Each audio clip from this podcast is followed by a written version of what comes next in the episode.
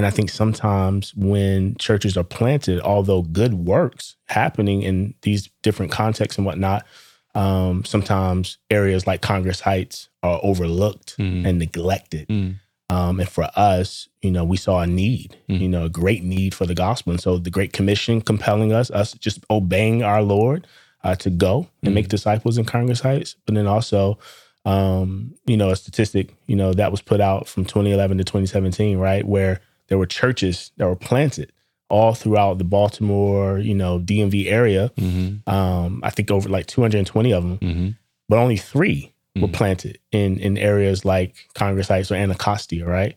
And and for us, we were just burdened by that. Like, there's a huge need.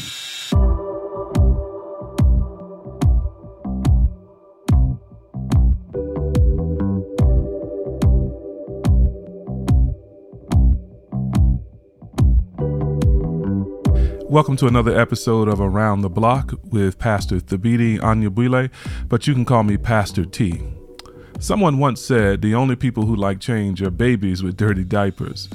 That might not even be an exaggeration. Babies cry to be changed, but most people don't like change much at all. Yet, if a church plant or church revitalization produces anything, it produces change. Church planting and church revitalization are difficult. Doesn't matter what the transition is, that transition or change requires us to become, in some ways, different people, or at least to show up in different ways. Today, I'm sitting with my brother, Pastor Joshua Roulhac. Josh has served in both parachurch ministry with the YMCA and church ministry in North Carolina and the Northern Virginia area. In 2021, he led a small team of believers from Anacostia River Church, where I pastor, to plant a new work in the Congress Heights neighborhood of Southeast DC. He's made the transition from a southern city like Raleigh, North Carolina, to a larger mid Atlantic region like the DMV. He's also made the transition from predominantly white church context to a nearly entirely African American community. So I thought he'd be good to talk to about transitions, especially from predominantly white institutions to predominantly black contexts. And we hope this discussion would help other aspiring church leaders and team members to think about what it takes to cross these worlds for the sake of Jesus and his gospel. So pull up a chair, join the conversation uh, as we talk together with Pastor Josh Roulhac.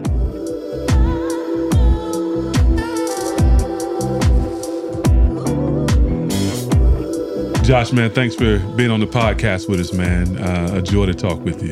Yeah, thanks for having me. It's an honor to be here. Yeah. So tell us what neighborhood you're in in DC. Yeah, so I am in Congress Heights, DC. Okay. So it's one of the uh, neighborhoods in Southeast Washington, DC. Okay. And you've been there how long now? We are coming up on a year Okay. uh, in April. All right. So we launched last April in the pandemic. Okay. Yeah. So so brand new to the spot, huh? Yeah. So what's Congress Heights like? Give us a sense of the people, the place, all that good stuff. Yeah, Congress Heights is so it's a predominantly black neighborhood. Mhm. Um, and- Ninety-four percent. Yeah, 90, yeah. 93, 94%. And, you know, the neighborhood is is similar to, to Anacostia or any, you know, inner city neighborhood um, Mhm. across the world. Um, with, I like to frame it with uh, challenges and celebrations. Okay. So there are challenges, you know, surrounding gun violence and poverty and drug, you know, activity and things along those lines, but then also celebrations in the sense of, yeah, I mean, there are fathers, you know, in the community taking care of their kids and, you know, whole families together and different things along those lines. And then also, um, the Lord is at work. You know, there are people there Mhm. saved by his grace and who are seeking to be on mission. So, Amen. Well, part of what I want to talk to you about is how you got to be in this neighborhood because you, you're not born in Congress Heights, didn't grow up there. Uh, some of your previous neighborhoods have some things in common, Sure, right? Sure. Um, but you're coming more immediately out of predominantly white evangelical church spaces Yeah. Yeah. into now a predominantly black neighborhood, uh, a predominantly African American congregation thus far. Um, and that transition is one that a lot of guys, I think, aspire to or hope to make, or a lot of folks have been frustrated by. They, they've left that context, gone to predominantly white seminaries or institutions and things of that sort, and have felt themselves kind of de skilled Mm. for coming back into the neighborhood, right? Yeah. So I want to talk about that transition a bit Sure. and, and hope that it serves not just pastors, but others who are looking to maybe go out on church planting teams or things of that sort, right? Yeah. So um, you don't have to name a church or anything of that sort, but tell us where you were prior to Congress Heights Community Church.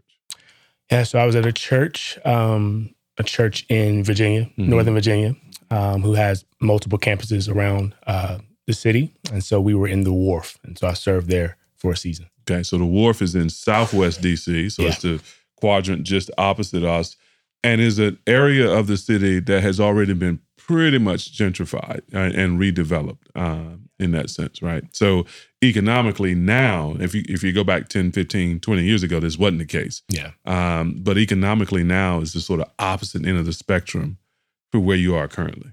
yeah, yeah, certainly, certainly, and even just briefly, so the Wharf is like the tale of two cities, right? Yeah. You got one side that, like you said, it's gentrified and a lot of development, but then across the street, and so we were focused on both, right? We were, you know, trying to reach folks with the gospel on the more gentrified side, but then Mhm. also if you go across the street, pockets of poverty Yeah. and need. And so there's a, you know, middle school there, Jefferson Middle School, where we had partnered there and sought to, yeah, be on mission there and love our neighbors well. And so you kind of got the tale of two cities Mhm. um, in, in that context. But like you said, yeah, so transitioning from out of, you know, that context, that space into now a more predominantly black neighborhood and seeking to uh, make disciples, you know, Mhm. in our context. I think a couple of things that I would say on that in transitioning out of it is one, you know, for me as a as a young black man, um, you know, desiring to see other young black men and women um, who don't know the Lord know the Lord, and Mhm. trust the Lord. So I've always had a heart from it uh, for it, um, and seeking to you know proclaim the the good news um, so that others might come to know Him. So I always had a heart for it. Always had a heart for you know doing inner city ministry work. Has some experience with that in North Carolina. But as we transition from you know the church in, in Nova to where we are now, I think a couple of things that really uh, yeah stirred us or kind of burdened us to to transition is one. Uh, I think about our Lord in the Great Commission, Hmm. right? Uh, I think about Jesus when you know he calls all disciples to go make disciples. I think uh, he had the inner city in mind. Hmm. And I think sometimes when churches are planted, although good works happening in these different contexts and whatnot, um, sometimes areas like Congress Heights are overlooked Mhm. and neglected.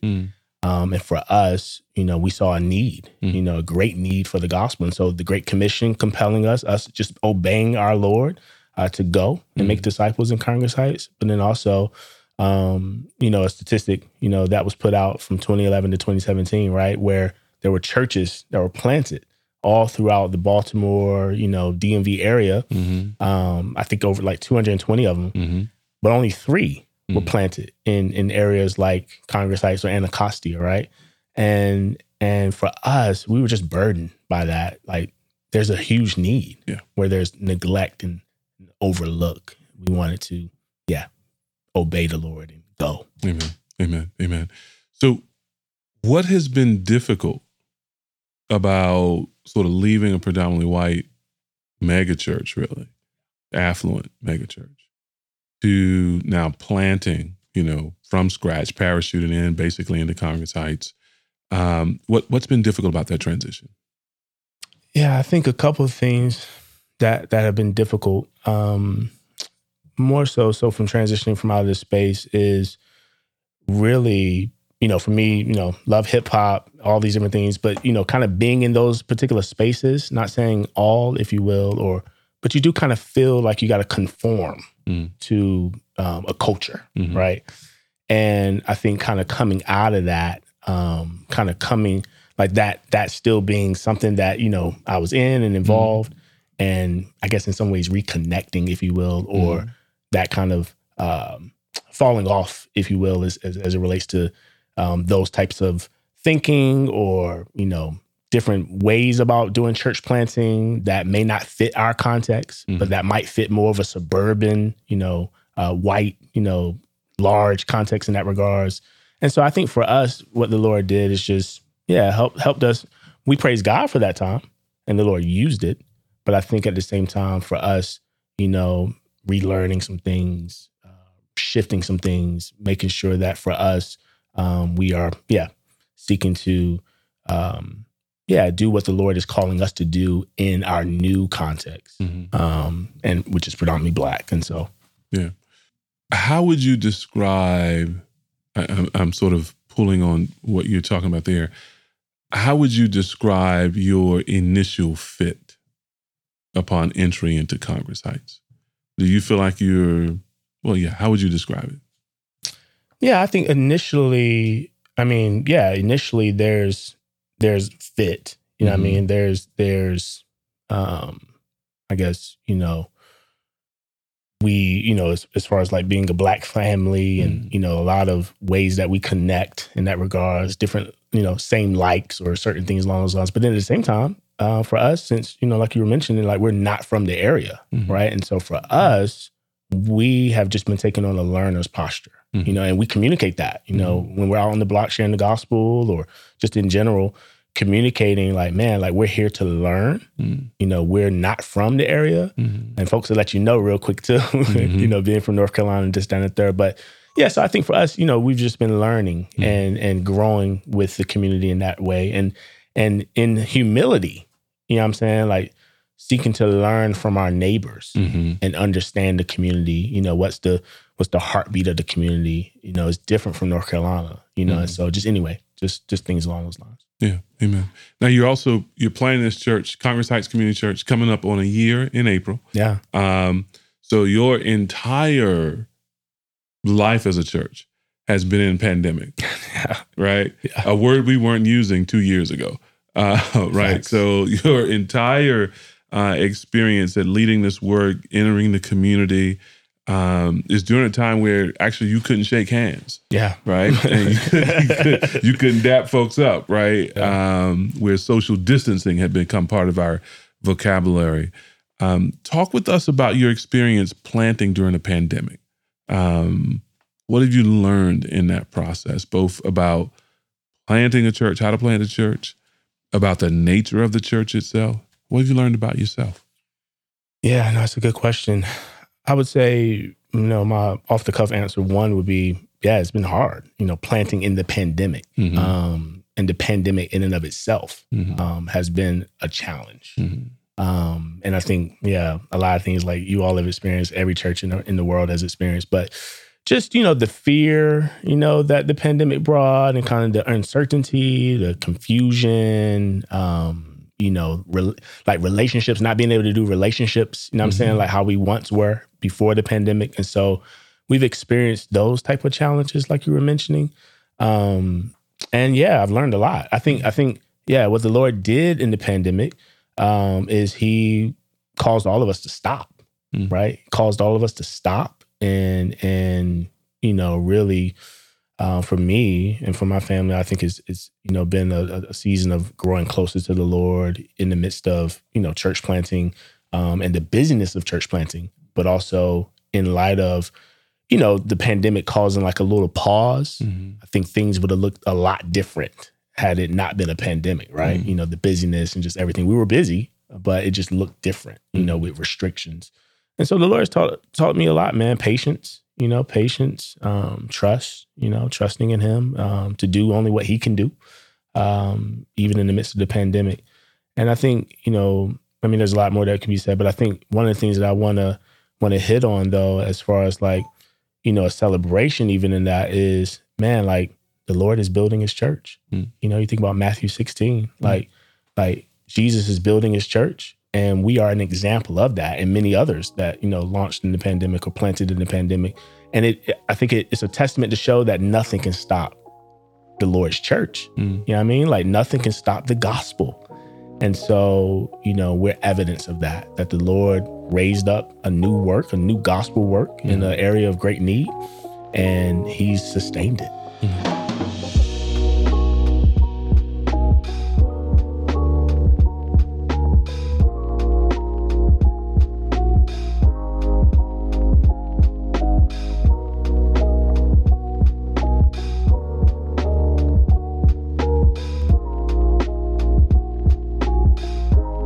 I like that point that Josh was making a moment ago. uh, celebrating the Lord and the fact that the Lord is building his church and that he sees his own local plant, Congress Heights Community Church, as an example of Jesus keeping his promise to build his church. But that really raises an important question. It's a question about what kind of church. What kind of church is the Lord establishing? And of course, there are many different kinds of churches. Churches are as different as the people that are in them. But I do think it's important for us to think about the sort of aspirational models that are at work in our thinking when we are planting churches? Are we thinking that we're about to become the next big mega church? Or we thinking about being a neighborhood or parish church? Um, getting clear on that model is really important. So, uh, Josh and I picked that issue up a little bit here um, to sort of get clear in our own thinking about what we think God is doing and calling us to be in our local churches.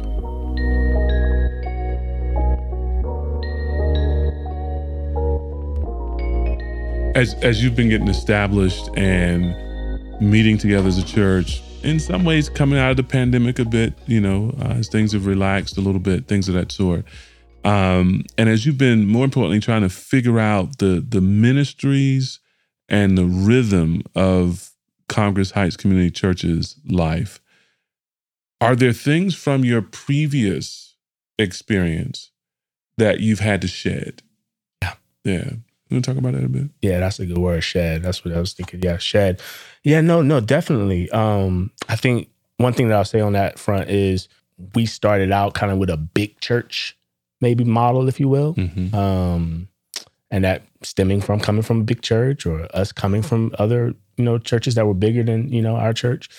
And I think for for us, we had to shed that. Mm. And here recently, you know what I'm saying? Like really kind of coming back and being like, yo, like we can't do all of this. Mhm. Like, you know, we we're a small church, you Mhm. know, and and even, you know, to take it a step back, just just really keeping it simple Mm-hmm. and biblical. You know what I mean? You know, you think about, you know, Acts 2, right? And so us really trying to to live into that, like, you know, being devoted to the word, Mhm. prayer, Mm-hmm. um, you know, to to doing life with one another. The simple, ordinary, but biblical things. Amen. And so that's what we're we're striking for. Amen. Amen. Amen. Praise God. Eh, There, there is a freedom in the simplicity. Yeah. Uh, there's a there's a, a lightness that comes from the simplicity. Yeah. Whereas there's like complexity and um, heaviness that you're shouldering if you're trying if you've got this sort of aspiration to be a big church, Yeah. a mega church with like you know fifty kind of program offerings kinds of things, right? Yeah. Um, and sometimes I think that the sort of there are many blessings about being a big church, being a mega church. There's many things sure. they can do that other churches can't do, and praise God for them. Um, but sometimes I think they they cast a really long shadow, Mm. right, over smaller works that are faithful works, and they create some discouragement, you know, because of that, and particularly. If people are coming to the work of a church plant with a consumer mentality, Mm. Right? I'm coming there to sort of purchase with my times and my offerings, you know, these kind of custom consumer experiences.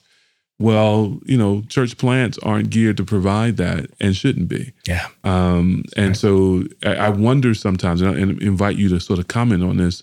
I wonder sometimes if the kind of small church in a big city neighborhood Hmm.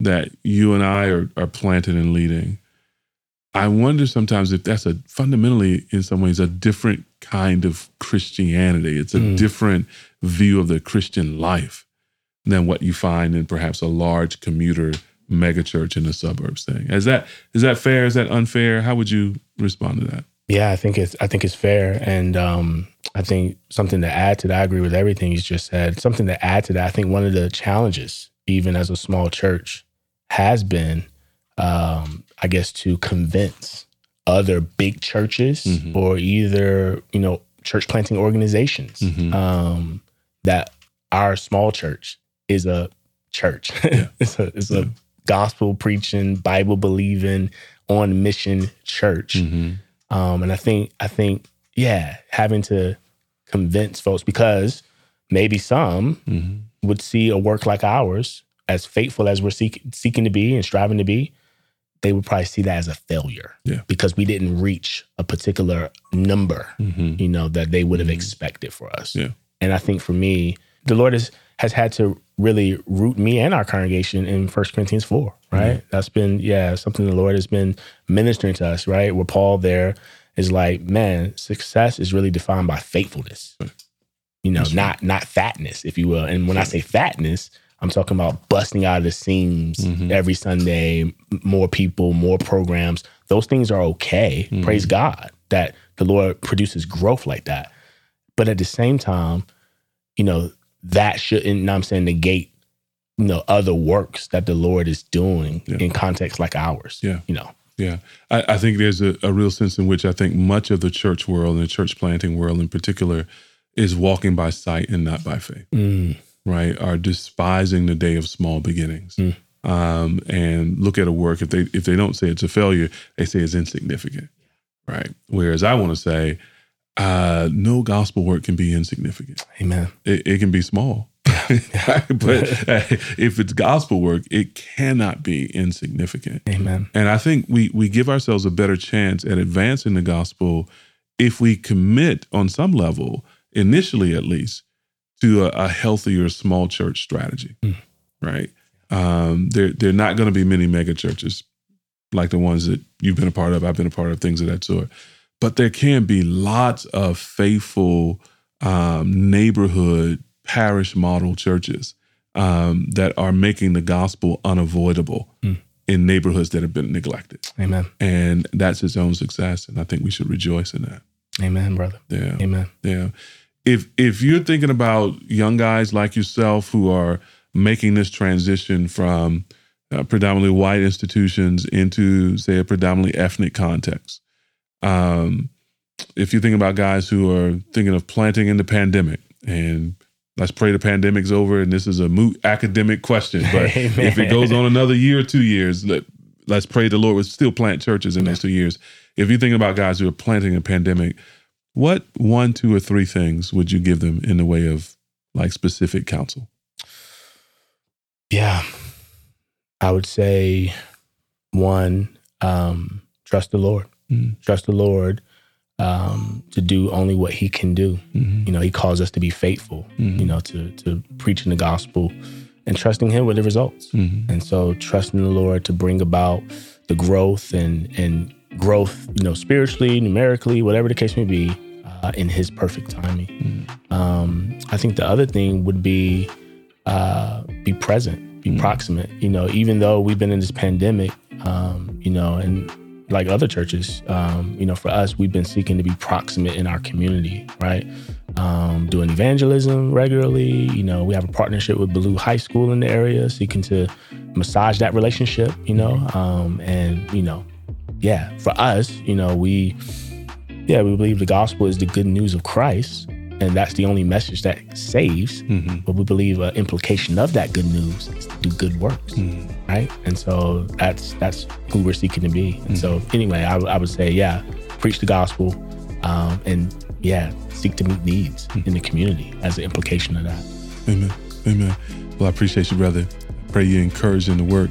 Thanks for dropping by, having a chat. I hope you come talk to us again soon. Yeah, man. I really appreciate you guys having me on, and uh, just grateful for the Creek Collective and Amen. our partnership in the gospel. Amen. Well, grateful glad, for you. All. Glad to have you be one of our churches, brother. Amen.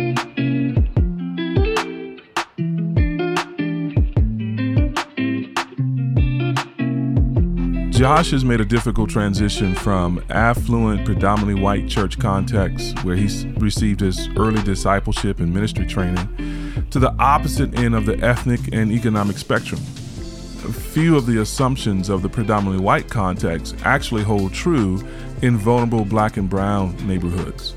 So, the work of rethinking those assumptions, of chewing the fish and spitting out the bones, is a slow, difficult work. Based on research in church planting, very few Hispanic and African American planters receive specific training in serving black and brown neighborhoods is one of the ways the resource and training burden gets doubled for those serving in our communities. You have to figure out all the regular challenges of pastoral ministry and simultaneously figure out the differences of context. So, this isn't for the faint hearted or the casuals, it's for the intentional and the spiritually stout. But the Lord is in it. As Josh said at the beginning of the interview, Jesus had the inner city, the barrio, the favela, the township in mind when he said, Go make disciples, and we should too. And that's why the Creek Collective exists. So join us as we try to develop resources, materials, and fellowship for those called to the overlooked and neglected places where black and brown people live. And if you're interested in thinking about this with us, uh, I want to invite you to our national gathering, the Creek Collective National Gathering. It's on October 4th through 6th here in Washington, D.C. Uh, we'll be meeting over at the Capitol Turnaround, which is uh, a wonderful facility um, owned and operated by National Community Church. They've been wonderful uh, hosts to us, inviting us there. We're going to be thinking about um, Jesus' call to love your neighbor. And we're going to be thinking about how we take that seriously. So we'll think about what it means to love our immigrant and refugee neighbor, what it means to love our our women who are neighbors to us, what it means to love the the hurt, the mistreated, the abused um, what it means to love our communities and, and, how we talk about them. We got a fantastic lineup of people coming. Dr. Jessi Grieser is a, a linguist who thinks about belonging and place and race and how we talk about our neighborhood. She's going to be helping us in that regard. So excited for her talk. Dr. Christina Edmondson is going to be joining us as well. She's a uh, certified uh, trainer in uh, restorative justice, uh, diversity, equity, and inclusion specialist. Does a lot of training in corporate America and universities and with churches in that regard. And she's going to be helping us think about how we love those who've been harmed, who've been hurt and abused, and how we restore relationships. Uh, we're excited that uh, our own Nestor Gomez, pastor of Bluegrass Community Church, will help us think about loving our immigrants and refugee neighbors. And John Onwuchekwa, uh, John O, is going to be with us, and he's going to be talking to us about loving those who are going through grief. He's done a lot of thinking about that.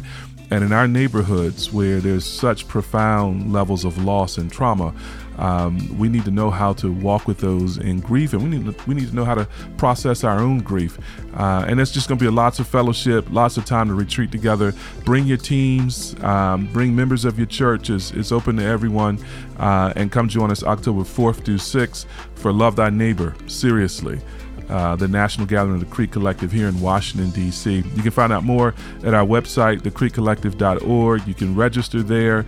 Uh, registration is only $55, and uh, we'll be closing it uh, sometime around um, the third week in September, so September 21st or so. Um, so please go ahead and register. Let us know you're coming so we can get your swag bags and all that together.